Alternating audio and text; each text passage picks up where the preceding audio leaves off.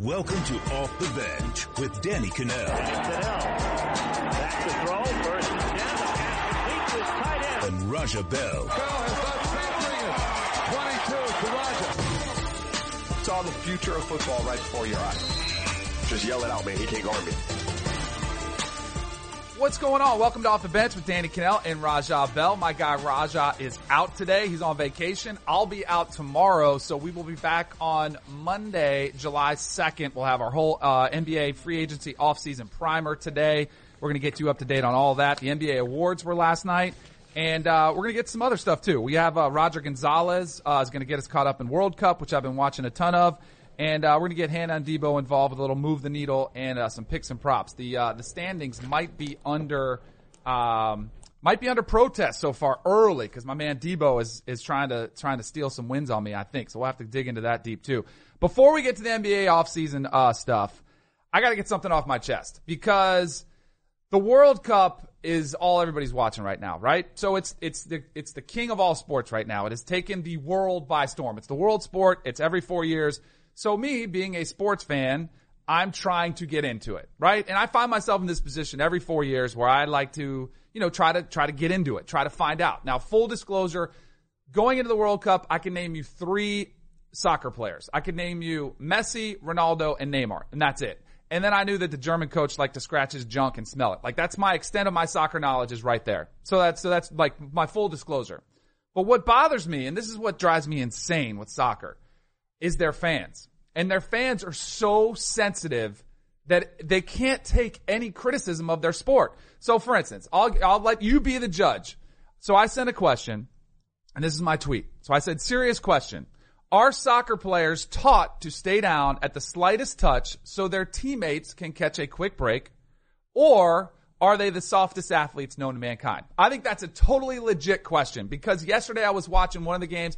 34 seconds in, you had a little bit of a collision. Guys bumped each other. They go down. All of a sudden, guys scratching for blood. Is there blood? There was no blood. Uh, they come out. They do concussion protocol. No concussion. He gets up. They walk off. And it's fine. The guy keeps playing. It happens. Same exact thing happens three minutes later. So I'm watching all of this happen during the World Cup, and it happens every single game. So I was wondering. I get a lot of different responses, thousands of comments, and most of them are from soccer nerds, like soccer dorks who are hardcore, who play FIFA all the time and get their teams lined up and they wake up and they watch EPL Sunday mornings and they are ticked off at me for questioning their sport and for calling their players soft. And I didn't even call them soft. I just had a very serious question because I thought maybe in a sport where they're running around, which, you know, it is hard. It's 90 minutes of constant running. If that was part of the scheme because you see players go down, they can all get basically a timeout since they don't do timeouts in soccer. In football, you see it happen all the time. A quarterback gets hurt. He might be able to walk off the field and the team will say, nope, stay down, stay down, let the backup quarterback get reps, let him get warmed up, you know, let him get used to the center quarterback exchange. So it's not uncommon in any other sports to see that happen where you kind of delay the game to have something else go on. So I thought it was a legitimate question. But no, I get eviscerated, not quite ratioed because I think I was still okay on the ratio uh, proportion of this, but I had dudes coming at me left and right calling me soft. Uh, most of the most of the comments had to, you know, so there, a bunch of people had memes of guys going down, football players, and they accuse every other sport of doing it. Listen, in America, what we do, we complain about our sports. All right, that's what we do. We try to fix baseball. David Samson was in here yesterday. We fixed baseball. We were trying to do it because there there are flaws in it. Uh, the NBA flopping is a serious issue, and they deal with it. Football, they change you rules every single year to try to make it a better product. It's okay if we criticize your sport. It doesn't mean we hate it. It doesn't mean that it's not, you know, fun to watch. It doesn't mean anything. It's just what we do as Americans. We like to try to make things better. And for people to try to get soccer popular in the U.S., you know what? Maybe you could have an interaction. Say, you know what? Yeah, we could use a little less flopping. Maybe we could get out, out of our game. Yes, it makes them look soft. Let's move on to a point where it's okay to criticize your sport. All right, enough soccer rant for me. NBA. Last night was the NBA awards. There was nothing on TV last night, like nothing. Maybe The Bachelorette, which Hannah can give us a. I think that was on last night, but that shows you how much I'm into it. But the NBA awards were on last night. Uh, no surprise. James Harden won the NBA, uh, NBA MVP vote. I don't think anybody thought it was going to go any other way.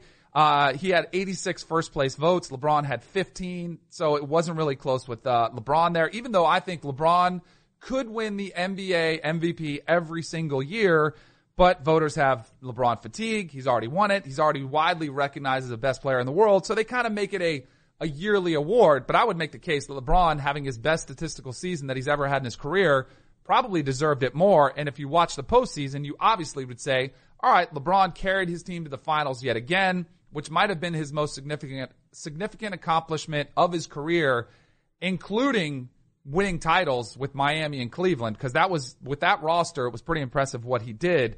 So the speculation of, you know, the conversation comes out, says, well, all right, should the NBA award be the entirety of the NBA season or should it be as it is now? So we adjust it. Speaking of, we if we're going to complain, we do that as Americans. Let's complain about this, uh, because it's what we do. So I, I don't think they should because what would happen, and this happened, this always comes up with the Heisman Trophy because the Heisman Trophy is uh, voted on before the bowl games, before the playoffs. Um, and you don't want it to be a postseason award. So I almost feel like and hey, we can learn something from soccer here. Why don't we do something like the Golden Boot Award where we have a MVP of the playoffs? They do it with the finals, but maybe do something for the entirety of the entire playoffs. Uh, because I don't think, I do think voters have a recency bias.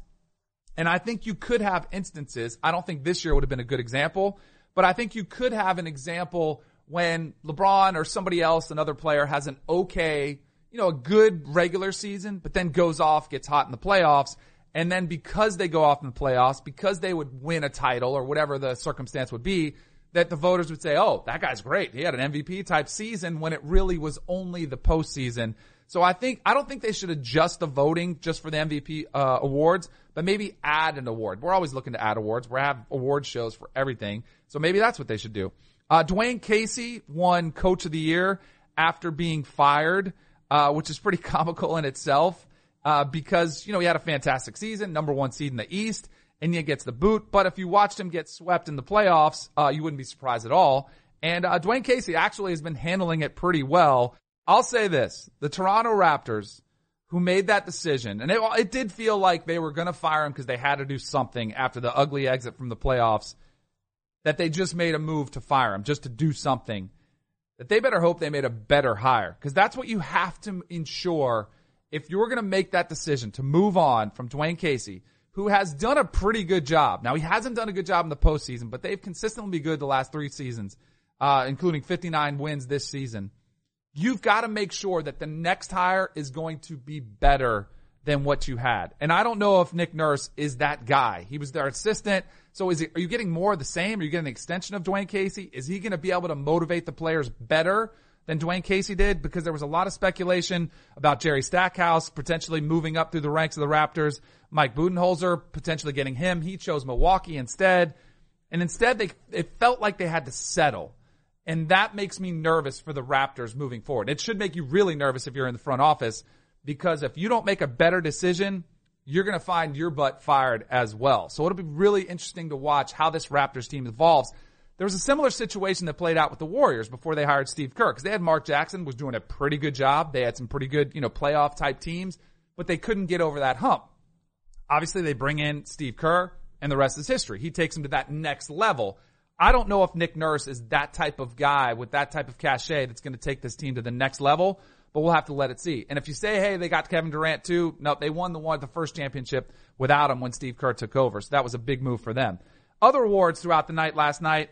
Uh, ben Simmons won, uh, won rookie of the year after a lot of speculation. um, would it potentially go to Donovan Mitchell because Ben Simmons, quote, was he a rookie? I actually bought one of the rookie shirts. that you know says rookie question mark was he really a rookie? Yeah you're a rookie. If you don't if you if you didn't play your rookie year and this is your first full season of playing basketball i do love the fact that donovan mitchell rolled up in the rookie van brought to you by adidas which was a great brand placement there from uh from adidas. Um and it's really fascinating. This is a really good rookie class that you had come out. My pick on here and debo will have to confirm this was jayson tatum of the boston celtics I thought you could make a really strong case, but I also think you could have been a little bit swayed by the playoffs, much like we talked about with the um, the regular regular season MVP vote. Uh, because Jayson Tatum came out so strong. I thought there was a better case, and there was a lot more conversation about Donovan Mitchell versus Ben Simmons, but Jayson Tatum went off as well. But talk about three players that really came in and made impacts in their rookie year, which you don't see a lot on good teams that made the playoffs. Like it's it's a pretty spectacular class considering uh, how much success they had. So it'll be fun to watch these guys go at it. And I love the smack talk. I love the fact they're going back and forth. And um, I think one of the Celtics, uh, Debo, who was the, who was it that said that Tatum and Ben Simmons should just play one on one for it. Like just have them play one on one. Cause that, that actually is something the NBA should just throw in the All-Star weekend. Like have the rookie one That's, a, that's a lot of ego involved. So yes. I don't know if players would want to agree with that, but I, I think you contradict what you said with the MVP because Jayson Tatum, although he did perform in the playoffs, those regular season numbers don't compare. Uh, who do you see as 10 years from now, five years from now, being the most complete player on a, on a championship level team? So I think Simmons probably will be down the road. It depends on what you're looking for because it's kind of like the MJ versus LeBron debate, uh, debate and why it's so hard to have a consistent debate about it because they're different style of players. Like Ben Simmons is more like LeBron. He's a facilitator. He's a triple double machine. And then you've got a couple scorers in Mitchell and Tatum. So it depends on what's your fancy, right? Like what do you like? What do you like to watch play? I would probably go with Ben Simmons or or Tate. I think Mitchell's going to struggle with the franchise he's in. Like I don't I don't see them as being a a top tier team. And I think the Sixers and the Celtics are on the rise. What will be interesting though is if in this offseason, if LeBron goes to the Sixers, how drastically that could change Ben Simmons' future, and if Tatum gets moved, how drastically that could change his uh, future as well. Because there's a lot of speculation about potential movement from some of these guys uh, early on in the free agency season. So speaking of free agency. We are off the show uh, Wednesday, Thursday, Friday. We get back on Monday the 2nd. July 1st is officially the first day of free agency when you can actually have some of these movements take place. They can't officially sign until a little bit later, but we'll know when we get back on air uh, July 2nd what is going to take place. So some of the top free agents that you've got out there, obviously it's the summer of LeBron. He's the top one. Kevin Durant is not getting talked about because everybody and their brother should assume and uh, pretty much knows he's going to go back to Golden State. Why would you leave the situation he's in? Paul George, obviously a key player in this one. LA is after him. Um, you know, could he team up with LeBron? LeBron, I'm sure, is trying to recruit him back to uh, Cleveland if he doesn't go to LA or if they both don't go to LA to go play for the Lakers. Chris Paul. Chris Paul is another one who's out there as a free agent. He wants a five year deal, which we've talked about on here as well with Raja, uh, which is a ton of money for him to look at. So I think when you look at the pieces of this, like how the dominoes have to fall, I think it'll be fascinating to watch it unfold because LeBron has the biggest influence in the the entire NBA. Like that's stating the the obvious.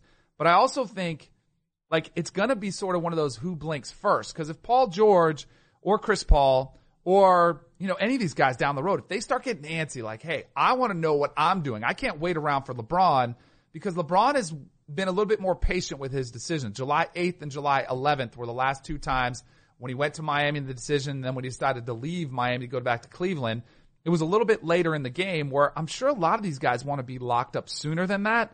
So I'll be fascinated to watch how this plays out. Like where does this go and who, what, what, what pieces fall first?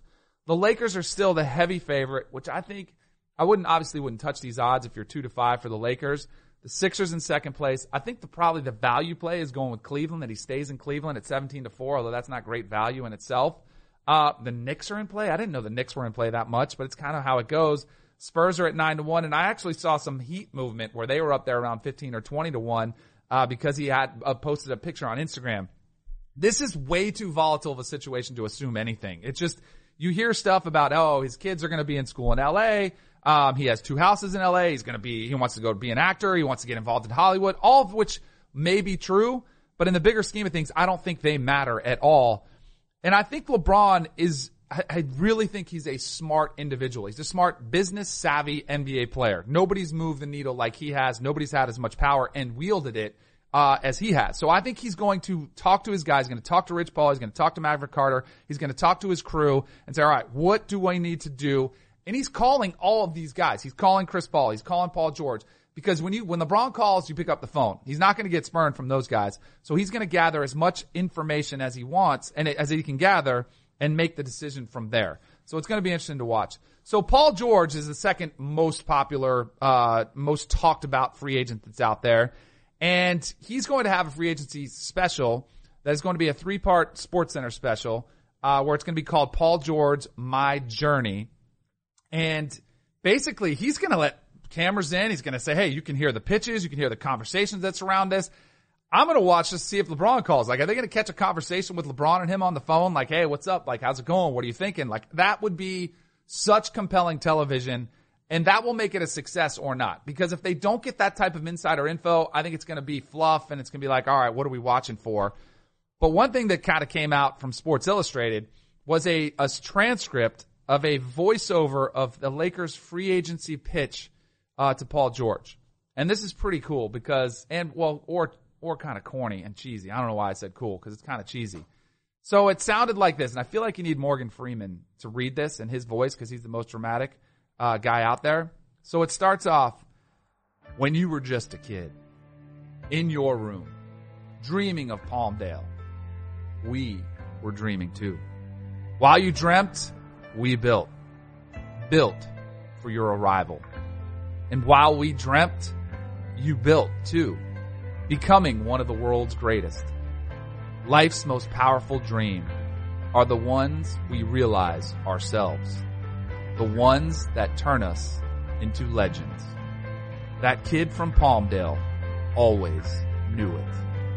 Now, the world will too.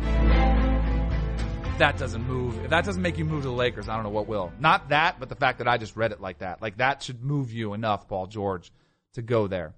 Um, I don't know how bad that was. That's why that's why I never went into acting. I actually did audition audition for a couple TV shows that I missed out on. I did get a call back though, but uh, obviously that wasn't a wasn't my career uh, calling right there. KD going to the Warriors. Kawhi's situation is very interesting because the injury deal, because of his relationship with Gregg Popovich, because the Spurs are saying, yeah, you want to go to LA, you want to go to the Lakers, but we're not going to let you do that because you're going to we're going to have to go through you to get to the playoffs, uh, to get through the playoffs, to get to the finals. I think it's all negotiating publicly. Them calling them out saying, you know what? If you, if you're the Lakers and you want Paul, uh, uh, if you want Kawhi Leonard, you're going to have to give an arm and a leg. You're going to have to give us some really good pieces. And that's why I think most of this about. I don't think it's seriously, hey, we're not going to let him go there. It's the Lakers. If you want him, you got to come get him. But the Celtics and Sixers from the Eastern Conference, the favorites right now in the clubhouse, uh, from, from Vegas, when you look at it from that standpoint, so it's going to be interesting to watch how that plays out. All right, let's move on. Let's keep it rolling because this is a long A block for us. You have to see it. Let's get to you have to see it. Let's do something fun. Uh, so there's an attorney and Lakers season ticket holder, Jacob, Jacob Emrani, and he paid for over 40 billboards recruiting Paul George to LA. Six different signs, all have hashtag PG2LA on them. And he put them up on uh, four billboards recruiting LeBron in March How'd that work out? We don't know yet. If this pays off, like this guy's a hero, everybody will recognize him courtside at the Lakers game. If it doesn't, man, what a colossal waste of money. But you know, I think some of these guys you stroke their uh, stroke their ego a little bit, and uh, maybe it works out for them. What was the website, Debo? You can act. What is it? calljacob.com is prominently oh, featured. So it's so a little bit a, of self-advertising yeah, so, there oh, too. Yeah, I, I buried the lead on that one. So this is like the call 411 pain guy. Like, yeah, he's probably for 40 probably, billboards. You expect to get yeah, a little bit. In yeah. So he's, he's obviously going to get a little bit of return on that one. You have to hear it. Uh, all right. Let's go to some have to hear it because this was pretty crazy last night as, uh, Victor Oladipo was checking out his vocals. Like he put his vocals on display. We've heard rappers, but why not some vocals at the NBA awards from Victor Oladipo? It took four years, three months, two weeks, and a Sunday for you to love me Monday. All it took was one day.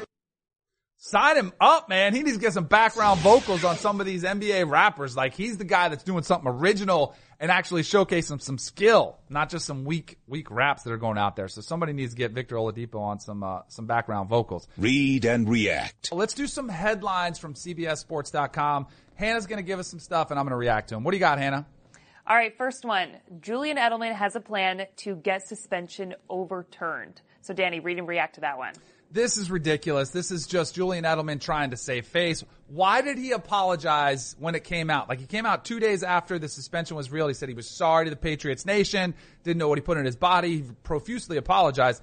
If you didn't do anything, you never apologize. You go hardcore denial. This one reeks of attorneys getting involved, finding a loophole. It seems really familiar to the Ryan Braun case, what he got out of it with uh, Major League Baseball when uh, he tried to accuse the, the same thing. This one is ugly, and I hope, I hope it doesn't go to court and do the same thing that Deflategate does, and Brits pretty much uh, clogs up the entire NFL offseason with a, another court case involving the Patriots and Roger Goodell. I know. I was just going to say, how long do you really see this this process Oh, going? I hope I hope it's handled like today. Like the NFL says, "Yep, we heard it. Nope, it's not happening." And I hope Julian Edelman realizes, says, "All right, on you know, just mercy. Let's do it four games and move on." All right, next headline from CBSSports.com. It says Packers wide receiver Cobb has mysterious ankle injury. Uh, he was playing hoops. That's got to be it. Like that happens all the time. Uh, seriously, like guys have lives outside of football when they're training. A lot of them like to do other activities. Uh, I don't think it happened on the golf course. We got a pretty cool picture of him on the golf course. Maybe it did. It gets kind of rocky out there, especially if you're playing courses like the one of our picture where it's absolutely, absolutely gorgeous on the beach. Maybe he lost his ball down in the side. So he's not telling us? No, he's not going to tell anybody because he's got a millions of dollars at stake. Because if the Packers found out it was something that he wasn't supposed to be doing, because there are a lot of clauses in your contract, they actually could hold some money from him. Uh, ultimately, I think he was just probably trying to keep it quiet. What if this is just like a PR move? Like, what if it was something bad? uh, then, then like, yeah, Right? if he's out for the season or he has ankle injury, that's your worst case scenario if you're a Packers fan and Aaron Rodgers too, because they don't have many weapons beside him. I can't help but think it's got to be something bad if he's not telling us, right? Right, Because if yeah. it was something like, "Oh, I tripped over my dog," like Right. Joe Fourier Yeah. said a couple years ago, then we would all know. Exactly. All hopefully, right. he's, hopefully he'll be fine though. Another headline from CBSSports.com. It says Tigers signed number one pick Casey Mize to record bonus. Boom. Uh, he got seven and a half million dollar, seven and a half million dollar signing bonus. That's bumped up from the record that was set by Gerrit Cole, an all-time high of eight million in 2011.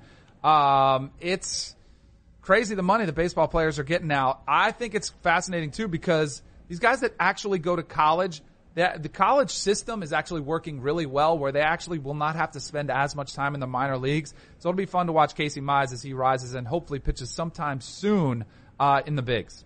So those headlines are from CBSSports.com, which you should be reading, but you should also be watching CBS Sports HQ, which can be seen on Roku, right, Danny? Yes, it is. And if you're a true sports fan, then you've got to get a Roku streaming player. It's a device you plug into your TV to unlock thousands of live streaming and on-demand channels, including the free CBS Sports app. It's awesome if you have subscriptions to any of the professional sports league apps. They're all available on the Roku platform, so you can stream it right to your TV.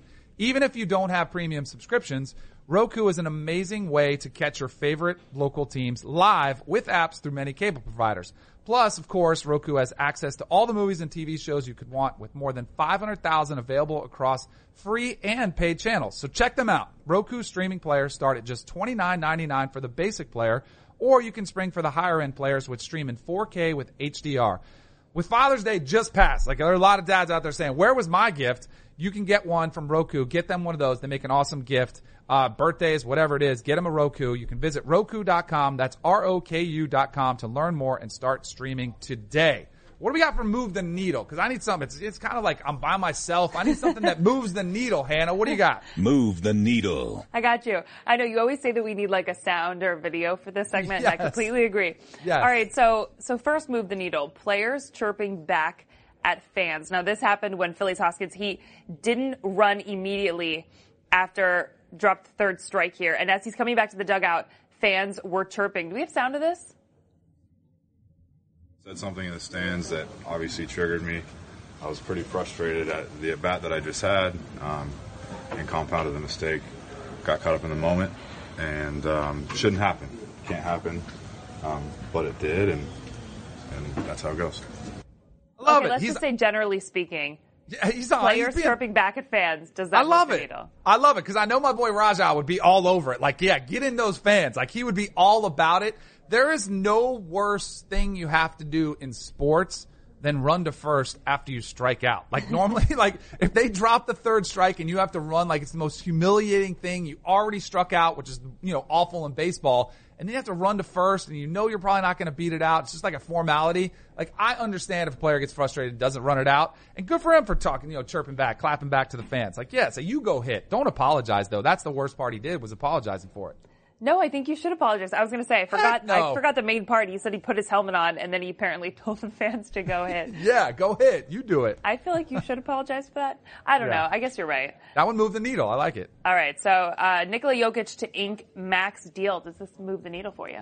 Not a whole lot uh, when you think about superstar players, but man, 146 million dollars would move the needle for him. That's for sure. He's only 23 years old. The Nuggets, this kind of team on the on the rise. They just missed out of the playoffs last season. He's entering his fourth year. He's averaging 18 a game last season. Good for him. Man, he can buy a lot of needles with that type of money. Yeah, absolutely. Good for him. Uh, the last one, I hope this moves the needle for you because it definitely doesn't for me. Quicken Loans National Tournament. It's not the U.S. Open. Okay, we'll all we'll all agree to that. Mm-hmm. But Tiger Woods is playing. It's at the T- uh, TPC Potomac. Uh, it's his tournament. This means Uh, you're in it. I'm in it. I'm all down with it. Now there aren't some guys. I got Justin Thomas was actually on vacation in France. I noticed that. Rickie Fowler and Justin Rose are kind of the biggest names that are out there. But as golf has proven over time, if Tiger is playing, it's noteworthy. And I think he's going to get a regular season tour win. I'm not predicting it happens this time, but I think it will happen, and that will be great for golf. So anytime he's in there, it moves the needle for me for sure. I All know that means that people are watching, and I'm definitely not. But, but good for you. Good for you. All right, thank you. Thank you for encouraging me to watch that. All right, so let's do some picks and props where there are some uh, there's some debate whether these standings are real uh, that that Debo has concocted here. All right, we straighten them out. Picks and props. Okay, They are straighten them very out. real. 'Cause the Raj hasn't show- picked in a little bit. Me and Yeah. Danny are close. I got the slight lead. Hannah, we need to start getting her picks again. Yeah. Um, and our listeners finally on the board with a win Oh. yesterday, choosing the Athletics over the Tigers. That barn burner six to five finish uh, in our pick yesterday. We're going to go back to soccer today. Argentina at risk of being eliminated. Minus 1.5 today. They have to win by two goals for you to win this bet against Nigeria. Nigeria, my team, so I'm taking Nigeria plus the one and a half goals. I always like to go the opposite of somebody I'm playing against, but I'm actually going to side with you on this one, Debo, because I watched that last game Messi played, and there's I've actually followed this pretty. There's a lot of rumors about like there's a lot of uh, uh, controversy and players not getting along, and the coach the players don't like the coach. So I'm going to take Nigeria too. You watch that last game, Messi. I've never seen worse body language in the big stage the way he had in the last game. So I'm going to go with you. I think Nigeria. I'm going to take them all day. It, seems like Argentina is run like the Sacramento Kings, except they actually have one of the best players in the world. That's the only the Yep. only difference there. Another soccer bet. We're going to go over under. I know this is one that your daughter started to like to bet. Over under two and a half goals in Peru versus Australia. We're digging deep here. Yeah, we are. I'm going to take the under just because my complaint about soccer is there aren't enough goals and we saw a 1-1 tie yesterday. I'm going to take the under on this one. Over under 12 and a half flops. over in the first half or 20 the whole flops. game? I'd still take the over. They happen all the time. I'm going to take the over on the goals there. So we're going to move, like you said, Danny. Um, we're not going to have a show until free agency officially starts. I want you to give me your official LeBron James next team prediction. No bias here, but he will be a Philadelphia 76er come July 9th. I I wish I wish I could take the field like outside the Cavs because I want him to move. Like I think that's the better move for the NBA is that he's on another team. Even though I think he'll get crushed a little bit from his haters that say oh, it'll affect his legacy. I'll take the Lakers because I want it to happen. I'd love to see him on the Lakers. Although I would not complain if he went to the Sixers and stayed in the Eastern Conference because that's the easiest route and playing with those that crew. But I just want to see him move on from Cleveland. It's nothing I have against Cleveland. I just want to see something different in the NBA and not see, uh, you know, Cleveland versus Golden State again, where LeBron doesn't have a chance, even if he brings in Paul George or somebody else. I just want to see something different. So I'm all about uh, changing it up there. Uh, So all right, the we got- last two times he made a different decision, 2010 and 2014, he made those decisions on July 8th and July 11th. Yep. When is the official date this year? I have it set before or after July 7th. He doesn't want to hear those elaborate pitches. Is a little bit quicker this time around. Yeah, uh, no, because he likes to milk it. He likes to milk it. I think he's going to wait until everything settles, the dust settles. Where does everybody else go? Man, I'll take I'll take after July seventh. Again though, you talk about what I hope for. I hope from our show standpoint that we can talk about it and figure out before then. But I'm going to take after July 7th. Let's get to some soccer. And uh, whenever I talk about soccer, I feel completely inept, and that's why we need to bring on experts like Roger Gonzalez. He's our CBS Sports soccer writer. You can follow him on Twitter at r Gonzalez CBS because he knows what he's talking about. He's a great Twitter follow, so make sure you do that. Roger, uh, let's get right to it because the World Cup, I think there was a lot of uh, concern from the United States fans that because the U.S. team wasn't in it, there wouldn't be a lot of interest in it. Maybe it would kind of be overlooked in our country. But what do you think about the reaction to this year's World Cup? Because I, as a novice soccer fan, I actually think it's provided some great moments, some good drama, and some pretty good storylines. But what's your take, Ben? Yeah, for sure. Uh, certainly, there are a bunch of U.S. fans who, who obviously aren't as excited for the tournament because of the U.S. not participating. But it's been a, a unique competition that I think uh, will continue to to get more people excited and to tune in because what we've seen has been been very different. Obviously, the first World Cup was video assistant referee, uh, so that's been different. It's certainly changed the outcomes of a lot of games, and we've also seen lots of goals. You know, a lot of people complain about oh, soccer, there's not enough goals. We haven't had a zero-zero game, uh, which has been great. You know, the last World Cup in the group stage there were five, so uh, there's been a lot of exciting moments, a lot of late goals, uh, no matches lacking goals, and it's been uh, it's been a lot of fun. And you know, I think the knockout stages, uh, which begin this weekend, are going to provide some uh, even crazier moments.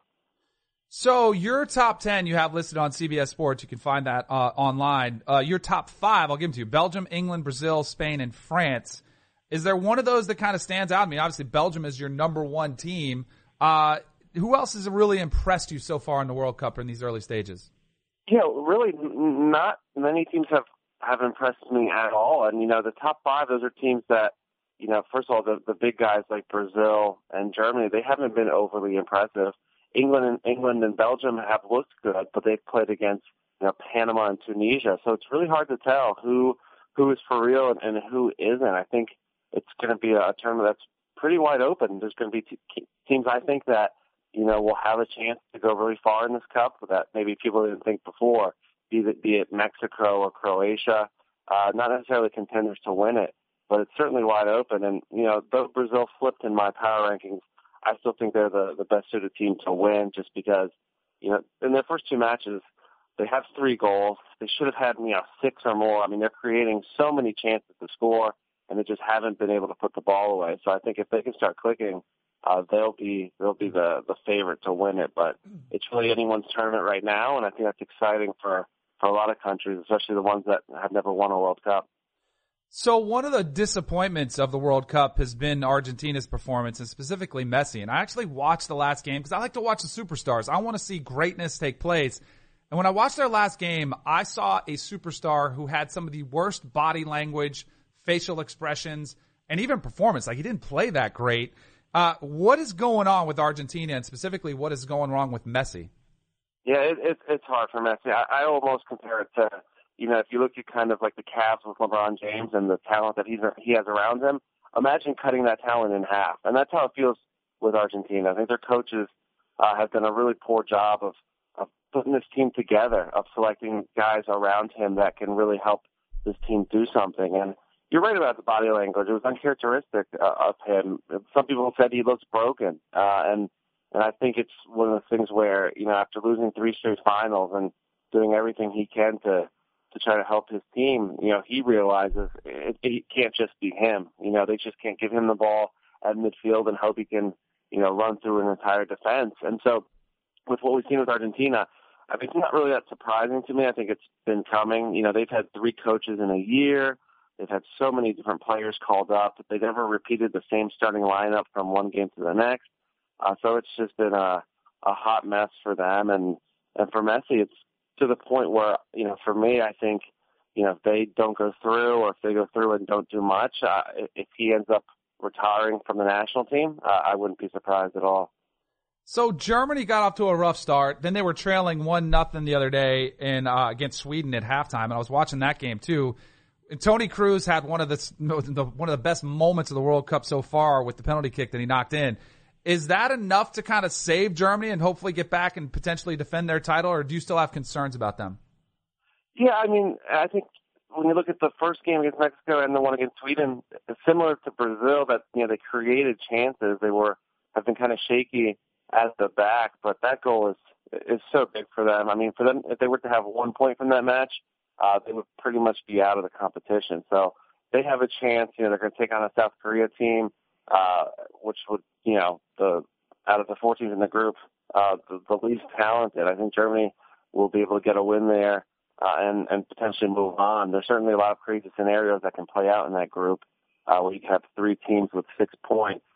Uh, but I think Germany's a team that you know it's a different lineup for them. They have uh, some of the veterans from 2014 aren't on the team. Some are retired, and they're, they have some young guys who are really kind of getting their first taste of a, a World Cup. So I think you know it's one of those teams that you know with a bit more time together in this competition, especially if they beat South Korea, you know it, it's looked at as you got the ra- the group stage and the round of 16, the knockout stage. It's kind of like a completely different tournament. So once they get there, uh, if they do, uh, I think they'll be fine. And you know, there's certainly a, a team that can can put it together and, and get to the final and win it.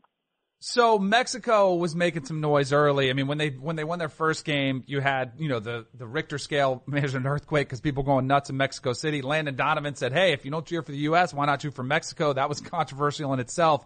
But are you buying in them as like a legit team that could possibly make it out of the round of 16? Yeah, yeah, for sure. I think uh, you know Mexico's kind of target has, has always been to kind of make it back to the quarterfinals and, and go from there. And I think this is a team that even though they won their first two matches, there's still the rare chance uh, that they could lose their last game and be eliminated. So there's still a little bit of pressure on them to get a result against Sweden, and, and a draw will get them through. And I think Mexico's coach does such a good job at preparing uh, for other teams, uh, even though he gets a, a bad rap from a lot of fans in Mexico. I think he's he's done well for this national team, and you know, opening the cup with a win over Germany uh, proves that, and it gave that team so much confidence. So it will depend on the matchups uh, in the following round. You know, it looks like if they win that group, they could potentially avoid Brazil, um, which would obviously be huge for them. So if they're taking on a team perhaps like Switzerland or, or Serbia, I think that's a team they'll be favored over, and that would get them. If they win that, that would get them into the uh, quarterfinals, and from there, you know, you never know what could happen.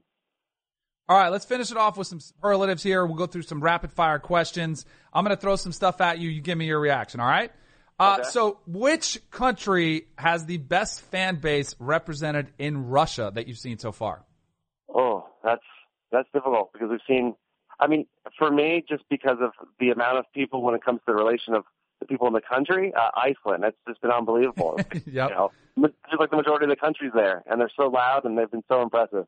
All right. What about the best fan base and celebration videos that you've seen? Because we've seen some crazy ones there. Yeah, oh, there have been. I, there's a Colombia one that I've really enjoyed where the fans are just crying, uh, you know, with joy, and I thought that was very awesome. And, and Peru fans have been great too, even though their team hasn't hasn't won, uh, but they are just celebrating the moment of being in the World Cup, and and those are special moments too. I'm going with England when they absolutely lost it. Every single beer in the entire pub went up in the air. Uh, that was pretty nuts. Uh, how about the worst team in the World Cup this year? Oh man, that's a tricky one. Uh, uh, tough. So many teams that have been poor. I mean, I guess Panama, but you Yeah. know they've they, They were a goal fired up, though. Celebrated. yeah, they celebrated the goal like they won the World Cup. So that's that's a great moment for them. But yeah, they've it just shows what the U.S. missed out on. Panama's been, been terrible. All right, last one. This one's the most important question of the day.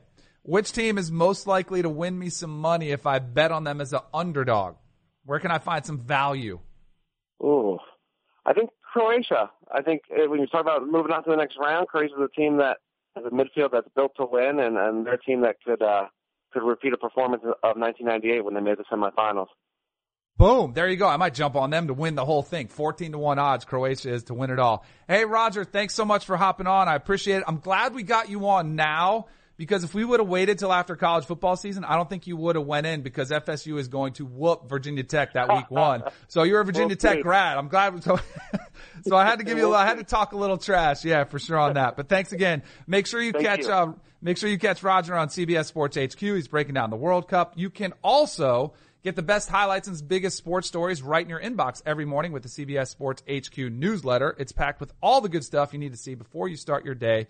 Just go to cbssports.com HQ daily to subscribe. Socially relevant. All right, we got a socially relevant um, segment right here that was pretty funny. It was hilarious because Bill Russell was at the NBA Awards. He's representing the uh, the old timers. 84 years old, and uh, couldn't resist getting the best of Charles Barkley when Charles Barkley was on stage. You know, threw him the the uh, the salute there and actually came out and apologized for it. it. was pretty good. But again, don't apologize. Just roll with it. That's what you do. You're Bill Russell, one of the greats. Just say, you know what? Go ahead. He said, sorry everyone. I forgot it was live TV and I can't help myself whenever I see Charles. It's just pure instinct. So good for Bill Russell. Don't apologize though. Just go with it. Like we do every single day. Let's check in with Debo and get some topics to make sure we didn't miss anything. Topics. So Danny, Joel Embiid revealed as the cover athlete for NBA Live 2019, the one. And I just want to take this as an opportunity when we're talking about video games to tell you, played NCAA football 05 the other day. Went to the classic rosters. Thought this might be fun. I'm going to play with 1995 Florida State. See what Danny's got. No lie, this script couldn't write itself better like the LAPG script. I threw an interception on the very first pass. Uh, it was fun while it lasted. Were you playing Virginia? Because that was the only team that beat us uh, that year. I was playing actually UCF. Oh gosh, with Daunte Culpepper might have been on that squad back in the That day. might have been a little early. I I'm having a hard time with Joel Embiid. Like I can't decide if I love him or hate him because some of the stuff I think he does is hilarious. Other stuff annoys the crap out of me. Uh, but good for him, man. All this stuff that he does socially has built his brand incredibly well to where now he's on the cover. So good for him. So NBA Live making a little bit of a comeback. We'll see how that does. NBA 2K19 has LeBron on the cover um, with no team, as we remember. Next one, Neymar. A bar in Rio will give away drinks every time he falls during Brazil's Wednesday match against Serbia. Denny, we know you've gone from the war on the SEC to the war on flopping, the war on soccer. It Not seems a little counterintuitive and dangerous for a Rio, a Brazilian bar, to be giving away free drinks when Neymar falls. I'd love to see the uh, ingredients for the drinks that they make. Like, are they made with tears of Neymar? Like, you have to do something clever with the, the ingredients. Hey, anything to get the people in, and those people are going to be hammered because if they do it seriously every time he falls, they will get to drink a lot. I was just going to ask that. What kind of drink is this? I don't even know. tell you. I know they need to come out with the ingredients too, because it has to have tears of Neymar is the key ingredient. You're right. You're right. Add a little flavor. So move over T.O. Jerry Rice, not your typical 55 year old. For one thing, he got naked for the ESPN body issue, but it's a whole nother thing to say that you could still play in the NFL, and that's what Jerry did said. I still feel like today, if I wanted to come back to football and play football, I could do it at the age of 55, adding that he thinks he would catch 80 balls if he returned in 2018. Come on. Now, every ex-athlete thinks they can play still, including myself at times. He can't still play. He could get a catch. He could go out there and maybe get two catches in a game, but 80 balls is insane. But I do have to hit on something. Because is this the body issue? Is this like the senior citizen issue or the AARP issue? Because they Uh, have they have Jerry Rice. Karl-Anthony Towns, do it? Saquon Barkley. No, but they also have, so they have Jerry who's older. They have, uh, Greg Norman who's 63. But my point being, these dudes are making me look really bad. And they're making me like feel bad about myself because I thought I compare, I stack up pretty well versus most other dads, like the dad bod. But these dudes Skinny are fat, as shredded. Yeah, skinny fat. These dudes are shredded. Like Greg Norman out there, just in the buff. Like I can't even let my wife see that, or she'll like say, "See, why don't you look like these dudes?" Like it's not. I'm not happy with the the body issue right now. Well, this is a guy I don't think you should have trouble comparing yourself to 52 year old John Daly. Me and John Daly have something in common. We both prefer and want to use golf carts. John Daly, though, isn't going to compete in the U.S. Senior Open because the USGA will not allow him to use a golf cart. And now, Daly a little bit out of shape. We know his history. We know his vices. Um, but he also has a deteriorating knee. So it seems like a viable reason, and it is the Senior Open, but they said no, can't have the cart. Why'd they so no? Daly pulled out. I golf because it's golf, Anna. That's why they say no. Is because they're old, crotchety old men who make these rules. Although this is one I actually will defend. Uh, the senior PGA, like they have to protect the field. You don't want everybody out there in carts because they could all probably get medical exemptions somehow. They could get some doctor somewhere to write them a note saying they need They have allowed some people to use carts. They have. Oh, see, I didn't know that. That's what I'm saying. There's no way I'm playing golf if I don't have a golf cart. It's out of the yeah, yeah, I am with you on that one, especially in Florida where it's Yeah. 99 degrees out right now. Uh, but like I played, remember, I remember I went to Orlando, played in the celebrity golf tournament. I'm pretty sure that Daly walked in that tournament. Like they made everybody walk and I'm pretty sure he was walking around with the crowds. So maybe it's a newer condition, but I don't know. But it is John Daly. Like he would be the, like moving the needle. He would move it for everybody. So I don't know. It's a tough one. Last topic today, and staying on the theme of ancient athletes, uh, Egypt's Essam El Hadary became the oldest player to ever play in the World Cup at 45 years and 161 days. Didn't get the win, but pretty impressive for an Egypt squad that didn't have much to cheer for in this World Cup and a lot of drama around their star Mo Salah. But El Hadari, at 45 years old, stops a penalty kick in net. Off Ronaldo, right? No. no, that wasn't Ronaldo that he stopped, was it? That was a Separate different game. I- Ronaldo did get shut down on a You, you were watching. You, I was you have a watching, see, kick. and I saw Mo Salah had that nice little uh, running kick where it went over the goalie. See, I'm walking, watching it. But I love this because anytime I see an athlete older than me that's still competing, I'm like, yep, I could still do it. So like, it gives me hope. But I also think it has because of soccer. Because I think I should have been a goalkeeper. Because I think goalkeepers uh, have don't demonstrate the best hand-eye coordination. Again, I'm just going to get in trouble if I keep talking One about out soccer because I always uh, I always kind of rip on them. But good for him. Good for him. Inspiration to entire uh, country. There's a 45 year old playing uh, playing goal uh, for Egypt. So good for that. I'm going to tune in today because I got Nigeria over Argentina. We'll see how Messi responds, and uh, good luck for them. I might even put some money on it. We'll see. Make sure, as always, you follow us on Twitter and Instagram at Kanell and Bell. We'll be back Monday, July 2nd, with a brand new episode of Off the Bench.